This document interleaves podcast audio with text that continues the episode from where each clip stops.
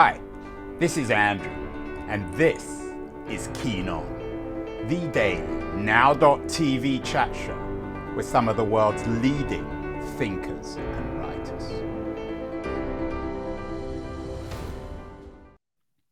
Hello, everybody. It is February the first, twenty...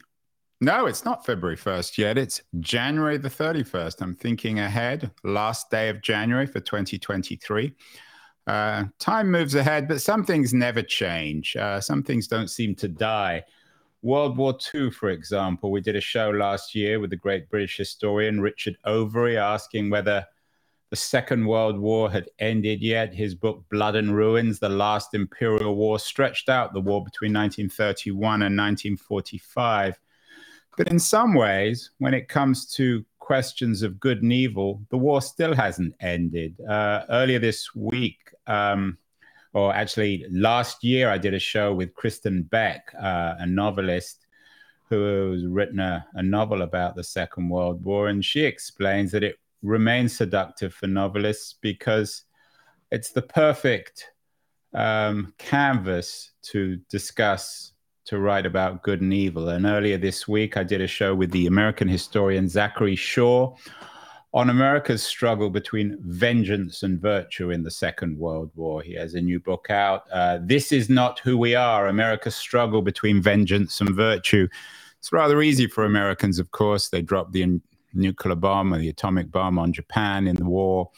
Um, that was uh, that was their... Uh, Their vengeance, their virtue was the Marshall Plan and their unselfish commitment to Europe. But for some countries, Second World War isn't quite as simple. It's not really a matter of agency. Some countries were invaded and were subject to great crimes, but also have a very murky history. Perhaps the country with one of the murkiest histories is Holland. Um, There's a new book out about the moral behavior, shall we say, of the Dutch during the Second World War. Holland, of course, was invaded by the Nazis at the beginning of the war. Uh, The Diary Keepers, World War Two in the Netherlands, is written by the people who lived through it. Uh, it's written by Nina Siegel, who's a writer for The New York Times, uh, who uh, is based in Amsterdam in Holland. Uh, Nina... Was it that moral murkiness about the Second World War in Holland that drove you to write this book? Yeah, I think to, to a certain degree, yes. There's been a lot of discussion um, here in the last two decades about uh, the responsibility of ordinary citizens towards the persecuted Jews who, as you probably know, um, were murdered at a higher rate in Uh, this country than in anywhere else in Western Europe. About seventy-five percent of Dutch Jews um, perished in the Holocaust. Um, and they were, of course... Yeah, no, no, Nina, let, let's contextualize that, because what, what are the comparisons with, uh, with what, Belgium and, and, and, and, um, and France? How do they compare? Because we need to keep this in perspective. Sure. In neighboring Belgium, the percentage was about forty percent. Um, and in France, twenty-five percent of the Jewish population was uh, murdered in the camps. Well, isn't the French case a little bit more complicated because of Vichy? I mean, it's it's it's it's it's not an apples to apples comparison. No, you can't have an apples to apples comparison with different countries and different situations and different political regimes. Um, so, I mean, France is a very different story, and um, Belgium is a slightly more similar story. France, of course, you know, wasn't surrounded by other countries that were occupied in the same way that the Netherlands was. And um, it was, so that's what I wanted to look at. Why, what was the major difference? What was the... Uh, so, so, what so just to, to clarify, um, the Germans, of course, invaded Holland and Belgium at the same time. Yes. Um, mm-hmm. Are you saying that seventy-five percent of Dutch Jews were murdered by the Nazis, but only forty percent of Belgian Jews? That's correct, yes. And what were the numbers, approximately? The number, I mean, in the Netherlands, the, the number uh, that's calculated for the people who died in camps was about one hundred two thousand. And in Belgium, I can't give you exact numbers, but that was a smaller number. I think it was about sixty-eight thousand. Yeah, that's an astonishing, that is an astonishing difference. Maybe there's a book about Belgium in this as a consequence as well. But anyway, back back to the Holland. So so so continue, I'm sorry. So I live in the Netherlands. I've been living here since two thousand six. And for me, it was a question of, um, you know, what, what, what, what were the circumstances here? What led to that high number of um, the percentage of the Jewish community being decimated? Because for me, um, I'm living in a community and there are people around me who are, you know, carrying this legacy, um, families that still in some ways feel as though it's very difficult to be Jewish in the Netherlands. And so I wanted to look back on that period and understand better what happened, you know, what was, what level of complicity was there, what kind of moral questions are raised. And um, I found a very interesting tool for exploring that through looking at diaries that were written during the period of the war. What, um... I know that, you know, as as I suggested in the beginning, World War Two has never died uh, throughout Europe. There's still raging debates of one kind or another. Has there been a history of Dutch complicity in the murder of the Dutch Jews within Holland itself? Has it changed over time since the Second World War? Has it remained an issue that's mostly avoided publicly?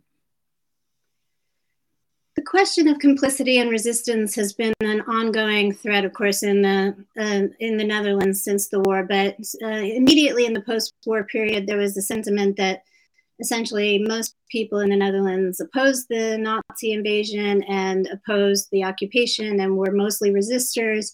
And the question of what happened to the Jews wasn't really addressed until the mid-sixties. There was a lot of denial and uh, silence about it. So in the nineteen sixties, with the publication of a book called um, The Destruction of the Dutch Jews, or Ashes in the Wind, by a historian named Jacques Presser, there was a very large uh, shift in the society. And people started to look and have more questions about, well, if our country had been such, a, you know, so, so full of resistors, why did this happen? How did this happen here? And so there was a lot more examination of that in the popular culture, and that has changed over time, um, I think, with different kinds of waves of responses. In my book, I look at the memory culture, as we call it, of how how the culture responded to and narrated their own history. And then um, in the last twenty years or so, there's been quite a lot of new work about which parts of society collaborated, which elements. For example, the, the Dutch National Railways was very involved. Um, They built a, a train connection from the largest camp, Westerbork, um, to the international line so that it would be easier for the Germans to transport Jews to the camps. Um, there was a, a lot of study about the Dutch police and how involved they were. There's been more, more research about something called the Jew Hunters. There were a number of different privateer brigades that that earned money, but by capturing Jews, babies, and elderly people, and they were paid by by the head. It was called Kopgeld. And so um, there were lots of different elements of society, including industry and uh, the civil administration. So all these things combine, and you start to look at a different kind of picture of what happened in the Netherlands during the war.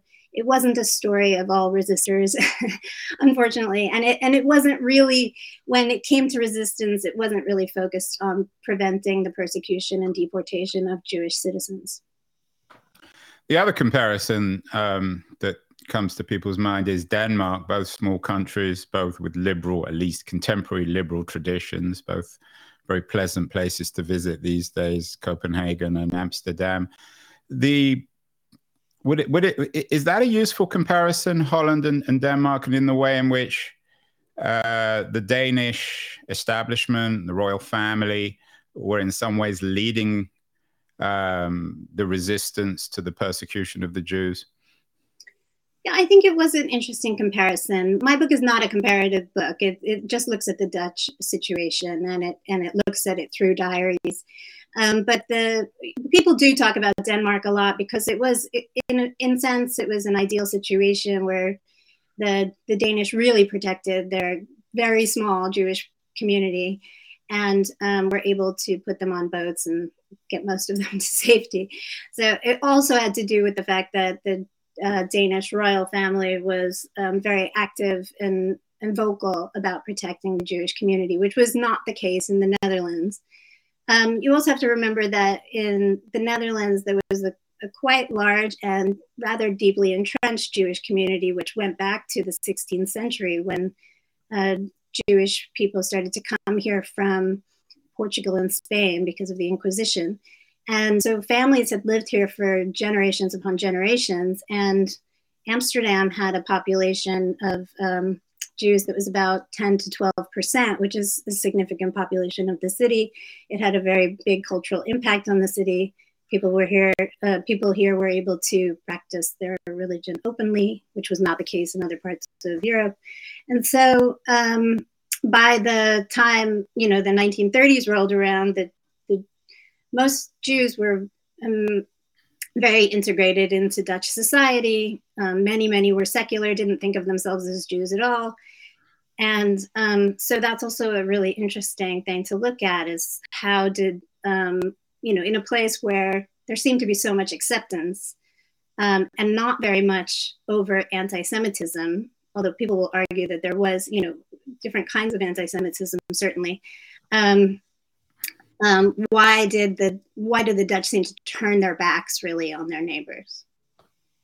Yeah, I want to get to the details of the book, but of course, um, the most famous dead Amsterdam Jew um, who was hasn't really died is Anne Frank. We did a show, I'm sure you're familiar with the work of Dara Horn, um, who wrote a book, a really interesting book, People Love Dead Jews, Report from a Haunted Present, in which Dara argues that there's a preoccupation in the West with uh, with Anne Frank, who wasn't a typical um, uh, Jew, Jew who was massacred by the the Germans. It was mostly in Eastern Europe. What's your take on uh, Horn's thesis? Do you have any strong opinions?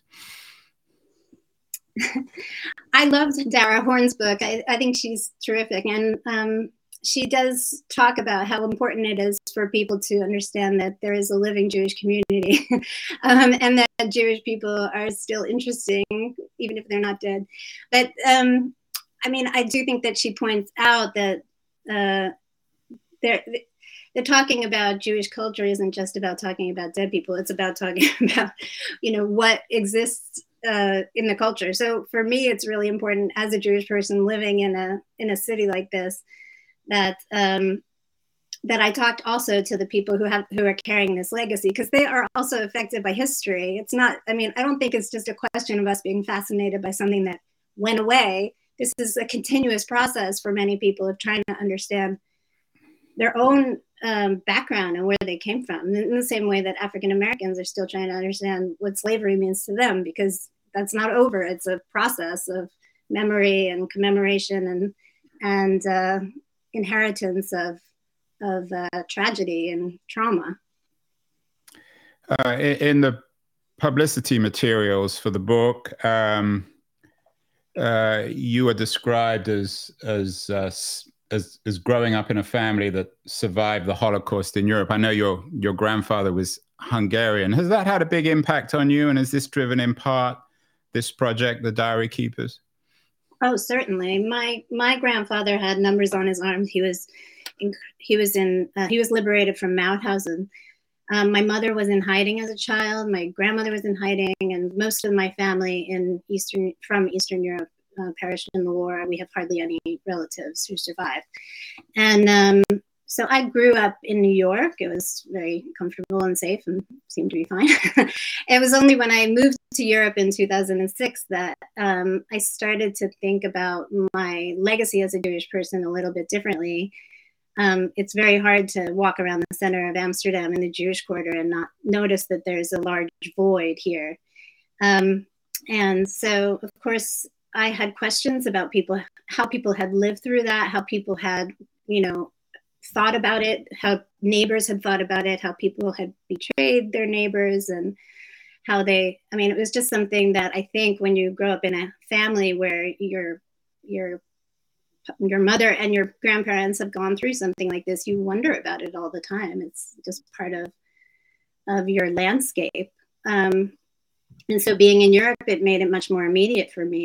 And I think that's true for a lot of uh, American Jews who, who don't face that in America, but when they encounter European culture and life and, and notice the absence of certain elements of Jewish culture, they they they feel more connected to it. So what what is the book, or what should what do you think the book should teach us uh, in terms of these excerpts from journals kept during the War of Dutch People? What what clarity does it bring, these very difficult, complicated subjects? So what I think is different about this book, as opposed to a lot of histories that we read about um, the war period, is that because you're reading about it as the war is unfolding through the eyes of people who are going through it and don't know what's going to happen, it has a certain immediacy and intimacy um, that really makes you face the war in a much different way. It feels more present um, because it's not my history of the, of what happened, although I provide context and I explain who the people are and how they fit into this puzzle. Um, of like what happened. I have different perspectives as well. There are um, there are Dutch Nazis who are represented in the book. Their diaries. The of um, there's the diary of a Dutch police officer who was head of um, an investigations agency for the Nazis, and there's um, a, a sort of Dutch Nazi socialite who writes in her diary about what her life is like, going to parties with other. Um, members of the N S B, which is the Dutch Nazi Party, and members of the Nazi Party. And you get a picture of her landscape during the war period.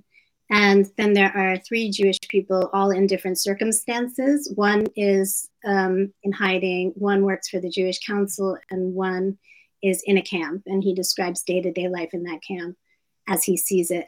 And um, then there's a woman who's a resistor who Um, hid many um, Jewish people in little cottages in the woods, the Velu Forest. And um, then there's a young factory worker um, who has no particular political affiliation. So you see the war, and then it's written chrono- chronologically so that you see the war unfolding from many different perspectives at the same time. So um, it's not an analysis of history. It's a, it's a way of narrating history from within the moment. Do you think you get to see from these the, these diaries people essentially at at their most, shall we say, animalistic? That at the beginning of the war, it seemed reasonably clear that the Germans were they were certainly winning and that they would win the war. And then as the war went on, it became increasingly clear that they wouldn't. Did people's, shall we say, their consciences, their attitude towards these terrible crimes of the Germans and the, the Jews who had been killed in, in Holland, did it change between, say, thirty-nine and forty-four? Oh, absolutely. I, I, you see at the beginning of the war, and this is something that I talk about a lot in the book, is that people really believed the Germans had won. In fact, there were predictions that the um, the Nazis would be running Holland until the year two thousand.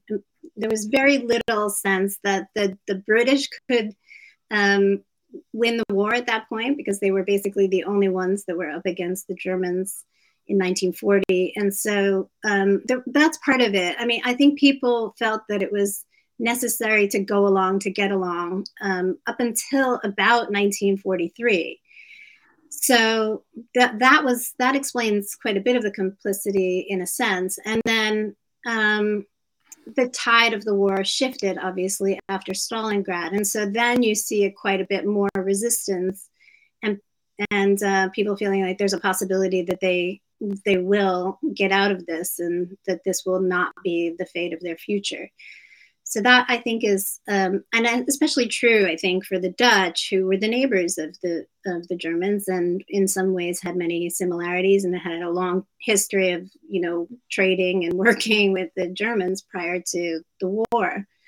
So um, you see, and also each each of the diaries has its own arc. There's, you know, somebody in the diary feels one way at a certain point and then their lives change and then they and they shift. And there are these really dramatic turns that happen for each individual, which was one of the surprises for me of the research that, um, you know, they, these weren't repetitive narratives of day after day after day. They were shockingly dramatic narratives that happen, that unfold as everything is unfolding as the course of the war develops. And I, I think that's what makes it quite riveting to read from all these different perspectives, is you're kind of inside something. And even if you actually know the history, like day by day, and you already have heard, you know, what happened in World War Two many times, you'll find that the way that people react to the changes is different from what you expect.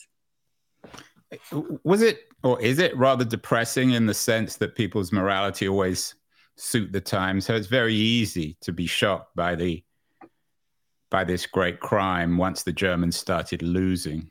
Were there people who proved, I mean, there's this ongoing debate throughout the history of our species about whether or not we're innately moral or whether we really act to suit ourselves. Um, were there examples of diary keepers who who didn't pursue their own interests, who were willing to sacrifice themselves irrespective of the consequences? Oh, yeah, definitely. I, I, about half, I would say. I, I think that um, even when you look at the, you know, the Nazis who felt that they were doing the right thing uh, at that time, um, they all had moral... You mean the Nazis who felt they were doing the right... What does that mean? Well, like the police officer who uh, was working for for the Germans, Um, he felt that he was justified in what he was doing. He felt that he was a comrade in a struggle for a revolution at the time. And then, of course, um, over time, his perspective changed. Um, so he had, I mean, it's interesting to talk about morality. I mean, of course, we we know that, that the, the Nazi ideology, we can say, is clearly immoral and violent and cruel and terrorizing and all those other things. But um, individuals have their own moral rudders. And so they justified things in their own minds in the way that they behave. Um, it's very easy for us to look back on history and say this person did this wrong or that person did that wrong. But I think um, morality is, for many people, um, you know, de- determined by their circumstances and their moment. But let me just say that there is a woman, for example, who is just a shining example of morality, I think, for everybody in this book, who is a, a woman who resist, who resisted by helping and saved seventy-two lives. And she writes uh, about her life. She was just a grocery store owner in a small town. And as soon as she found out that people were being persecuted in Amsterdam, she opened up her home originally and then started to rent out cottages in the woods and, and put up people there. Um, she would put up, you know, like eighteen to twenty people in each house. And she would gather, she and her group of uh, resistors, a very small group, they um, they raised money. Um, they supplied these houses with everything that they needed for years. And they were able to save people's lives. And, and she's, she is really a moral rudder in the book. And I also think that... Um, when we look at the stories of some of the uh, Jewish people who are in hiding, um, or um, let's say, okay, Philip Mechanicus, he was a journalist, a quite famous foreign correspondent in the Netherlands um, prior to the war. He was arrested for not wearing a Jewish star. And then he was um, tortured and his hands were crushed and he was sent to uh, Westerbork camp, where he managed to stay for about two years, even though most people Um, went through there in a couple of days. And he is um, an extraordinary voice of morality and uh, consciousness and and philosophy, really, in the midst of a, of a um, you know, a, t- a terrorizing moment in a in a place that felt like a purgatory to him. So I think each of the individuals in a story, maybe with the exception of the Nazi socialite, have a moral compass to some degree. And the Nazi socialites weren't unusual in Holland. We did a, a show last year on Coco Chanel, who was a controversial socialite in France. Um, this is a very factual book, Nina. You, you've written a couple of novels, one, The Anatomy Lesson, uh, about the Dutch Golden Age, very different Dutch period. and mm-hmm. then You'll Thank Me for This, a psychological thriller. Um, as a writer, w- w- what's your experience in reporting other people's diaries? You couldn't make them up, of course. You you couldn't even really edit them. You have to you have to publish them as they are. Did you struggle as uh, as a novelist? You're also a, a journalist, of course, so nonfiction comes naturally to you.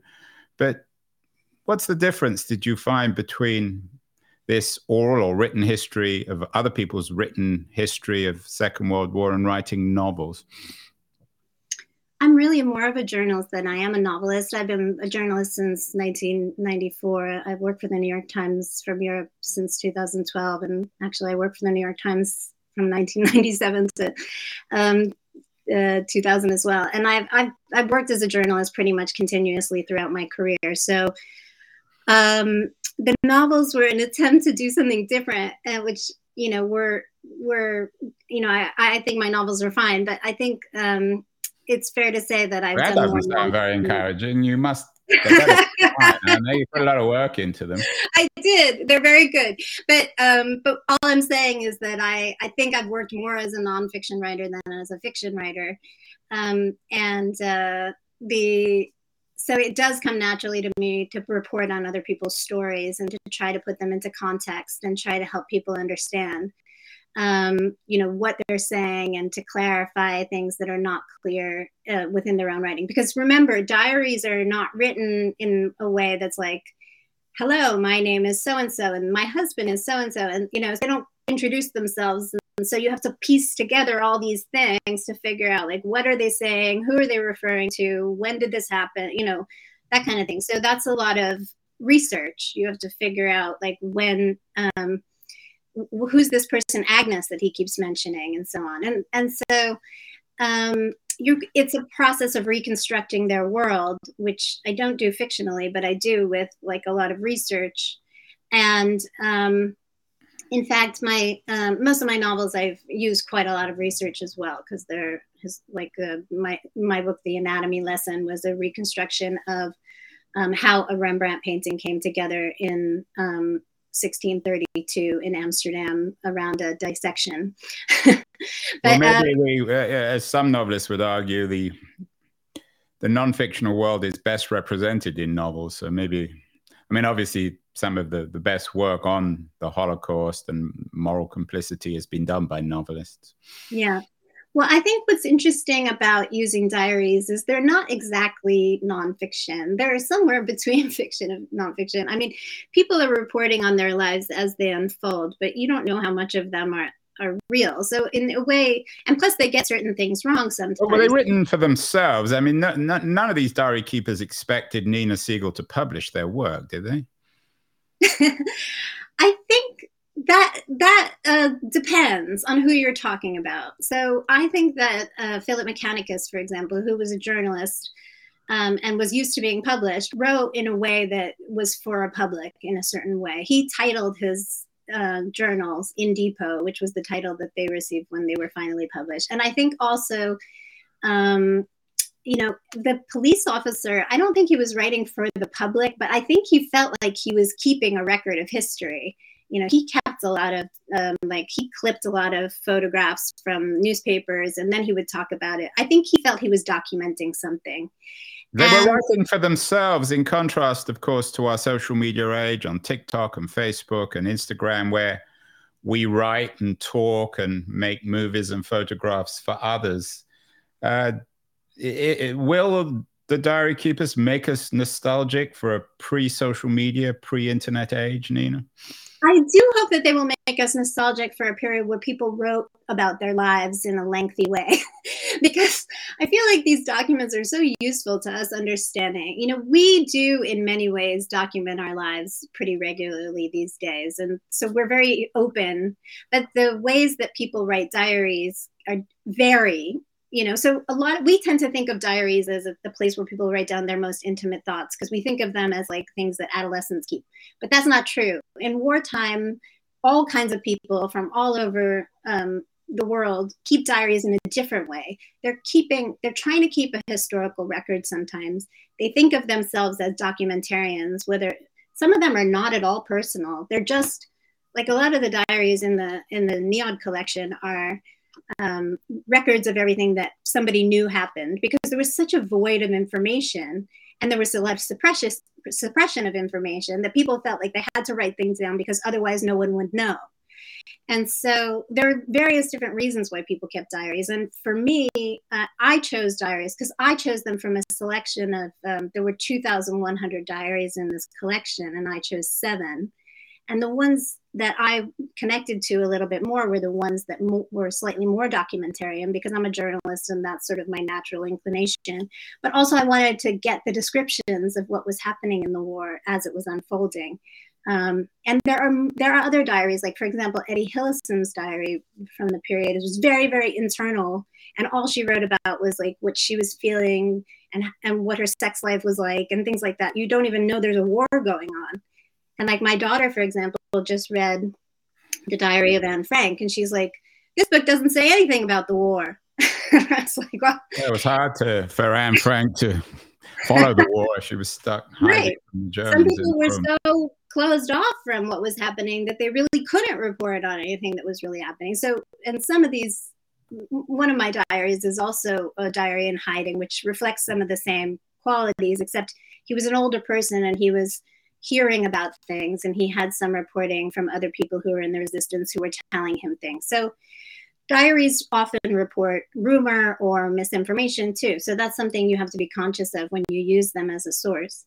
But let me just say also that to your other question about um, fictionalizing or coming to it as a novelist, my um, I don't fictionalize, but I do um, use my own personal experience, because um, I talk about my own family, um, my own family history, and why I feel motivated to understand these stories. And I talk about going to certain landmarks where things happened in the book and relating to them in a personal way. And I made a lot of connections with the children and grandchildren and family members of some of the diary writers as well. So it's a personal journey in a sense. It's not only, um, it's not a factual reportage. It's it's much more intimate, and because that's also part of the diaries. They are very intimate and they are very personal. And I feel like it has a novelistic quality to it, because you get engaged with these people's stories. And as I said, they have these surprising twists and turns, which you don't expect. I didn't expect reading them, but they, they all, like, by the end of the war, something has dramatically changed in the lives of almost all these people. Nina, we had a show um, with the, the eminent humanitarian Jane Olson recently. Uh, she has a new book out, World Citizen. And we talked about remembering all all these various injustices throughout history. I think we talked about the Holocaust, and then focusing as a journalist or as a humanitarian on current injustice. Did you sometimes feel, or should we sometimes feel, that too much is spoken about the moral complicity of one group or other in the Second World War, and that we're at a moment now, seventy years after the war, where we just need to move on. We need to learn how to forget.